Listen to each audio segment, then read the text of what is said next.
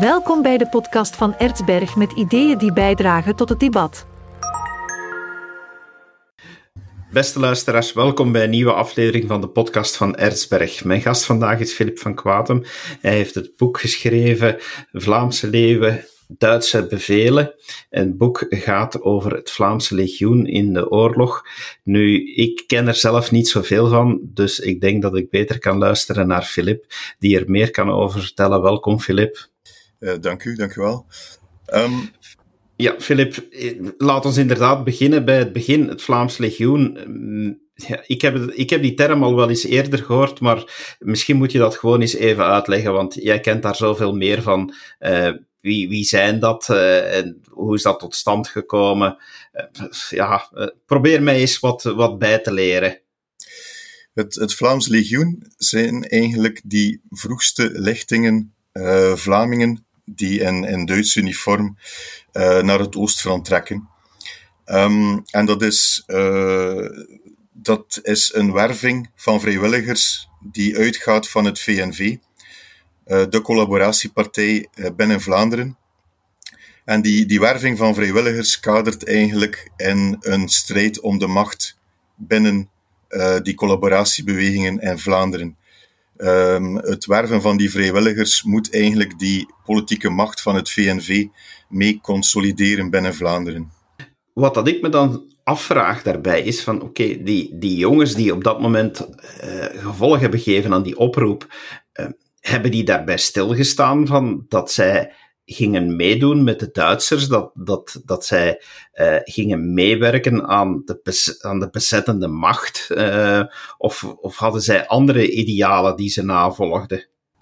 Het, het VNV heeft die werving uh, aangebracht in de zin van um, dat het een, een Vlaanderen veilig stelde binnen dat nieuwe politieke bestel van dat bezet Europa, die nieuwe orde. Nu, zelf die eerste lichtingen, uh, zelf gingen die, die vrijwilligers ervan uit dat die binnen zes maanden gewoon terug thuis waren. Er is nauwelijks iemand die in 1941 uh, eh, dacht dat Rusland ging overeind blijven. Uh, laat staan de oorlog zo, zo wat winnen. Um, iedereen, zowel politiek als militair, uh, zelfs de burgers, gingen ervan uit dat dat Rusland een, een reus op lemen voeten was, die nog voor de winter in elkaar zou stuiken. Dus die gingen er eigenlijk zeker niet van uit dat die vertrokken voor een oorlog van, van vier jaar lang. Maar wat waren dan de idealen die ze nastreefden? Was dat, was dat, dat, ze, dat ze gehoor gaven aan een oproep om, uh, om ja, iets te doen voor Vlaanderen? Of was het uit anticommunistische gevoelens dat ze gingen meevechten? Dat is natuurlijk een, een verzameling van uh, verschillende motieven die door elkaar lopen. Um, er is die, die burgeroorlog in Spanje, waar die, ik zal dan maar zeggen, anti-katholieke acties van de Roden um, uh, breed werden uitgesmeerd in de Vlaamse pers, zeker in de katholieke pers. er werden priesters geëxecuteerd, er werden nonnen terechtgesteld, dat, dat ging met beestachtigheden gepaard. Uh, ja, ook Franco had zijn executiepelotons, maar die haalden de pers eigenlijk niet of heel wat minder. Um, dus er, er, was een onderstroom van anticommunisme uh, vanuit de kerk, van, van in de jaren dertig al. Die, dat bleef doorleven. Er zijn ook andere elementen. Het, het ging Duitsland economisch voor de wind in de jaren dertig. Heel wat beter dan bij ons op dat moment. Uh, al wie Duitsland bezocht in die jaren, um, ja, die merkten dat op. Um, maar er zijn ook, ja, noem het dan zwakke redenen. Um, zucht naar avontuur. Uh, mensen die het zat waren op hun werk, eh, moeilijkheden hadden thuis met de vrouw. Voor, voor sommigen was het een, een escapisme ook. Um, nu, het, het, het VNV hè, heeft dat altijd aangebracht als uh, we doen dit voor Vlaanderen. Vlaanderen zal mee kunnen aanzetten aan de tafel um, in dat nieuwe Europa onder Duitsland. Uh, het VNV bracht dat zo aan, maar heeft daar zelf nooit de minste garanties voor gekregen. Uh, in zekere zin was dat een, een, een luchtkasteel van, van het VNV.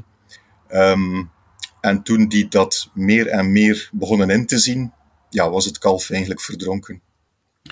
Die Vlamingen die naar het front trokken, die ja, waren ook wel echt niet voorbereid, heb ik uit je boek geleerd. Hè. Dat, uh, ja, ik, ik, las onder andere van geen officieren, uh, moeilijkheden in opleidingen.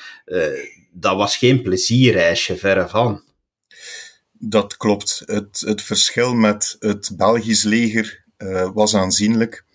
Um, de mentaliteit was helemaal anders. die werden van dag één eigenlijk echt afgebeuld, hadden nauwelijks rust of, of een moment om te bekomen. Um, dat ging dan ook nog gepaard met zo die, die typische Duitse drill.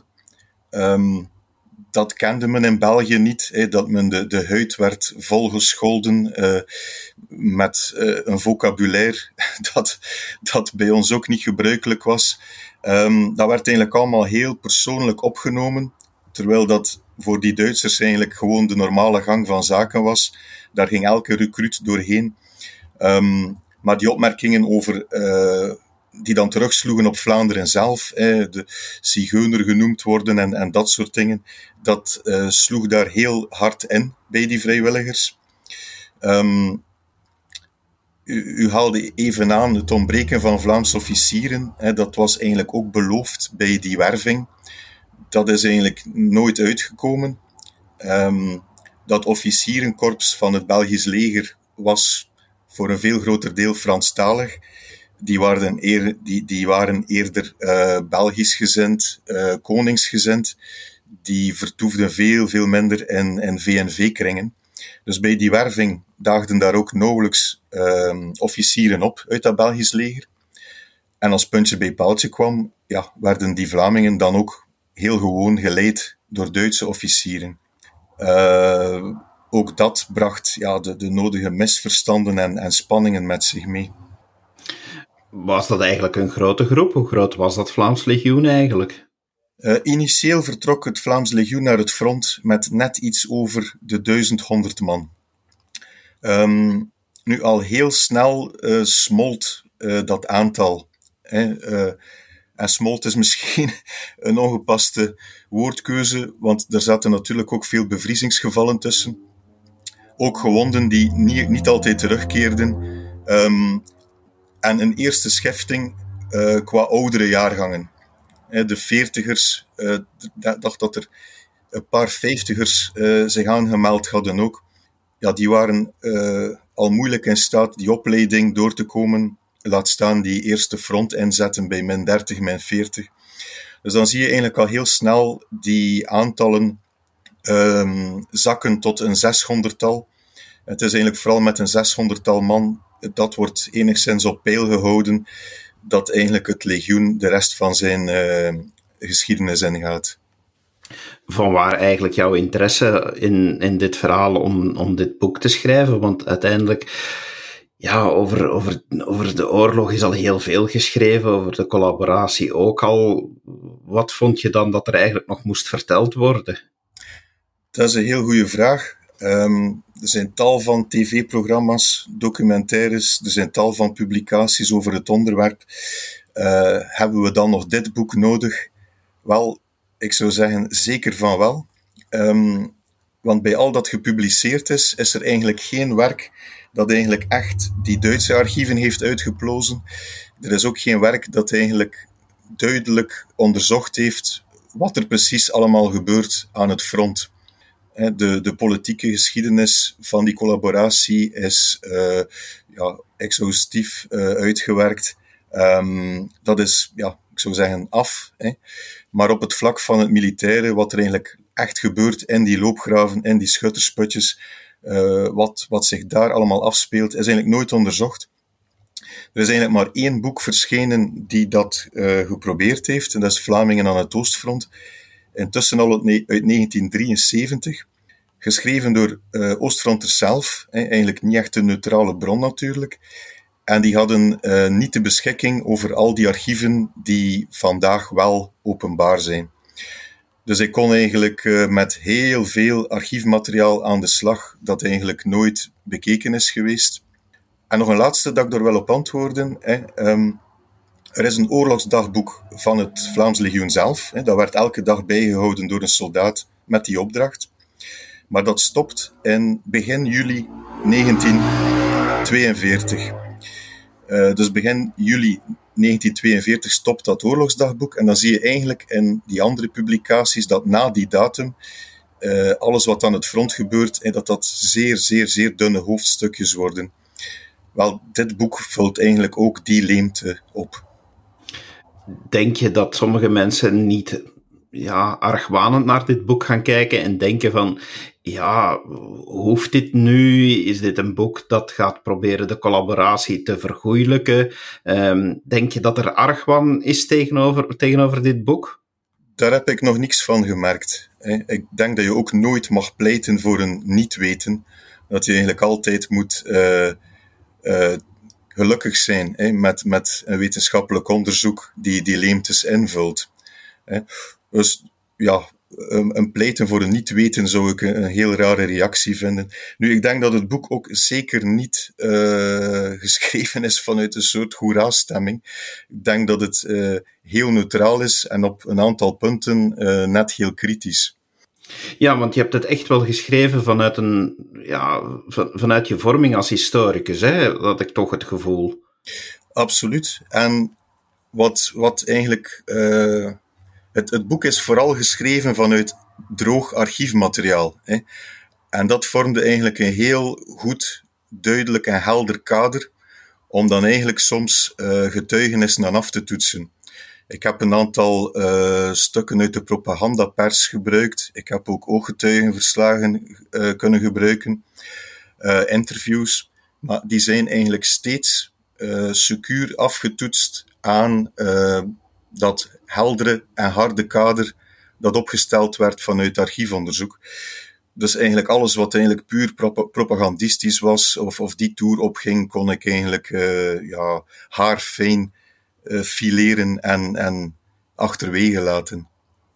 En in welke zin denk je nu dat er een ander licht geworpen wordt en dat, uh, dat mensen zullen verbaasd opkijken wanneer ze jouw boek lezen en dan zullen zeggen van, oh, dit wist ik niet of dat wist ik niet?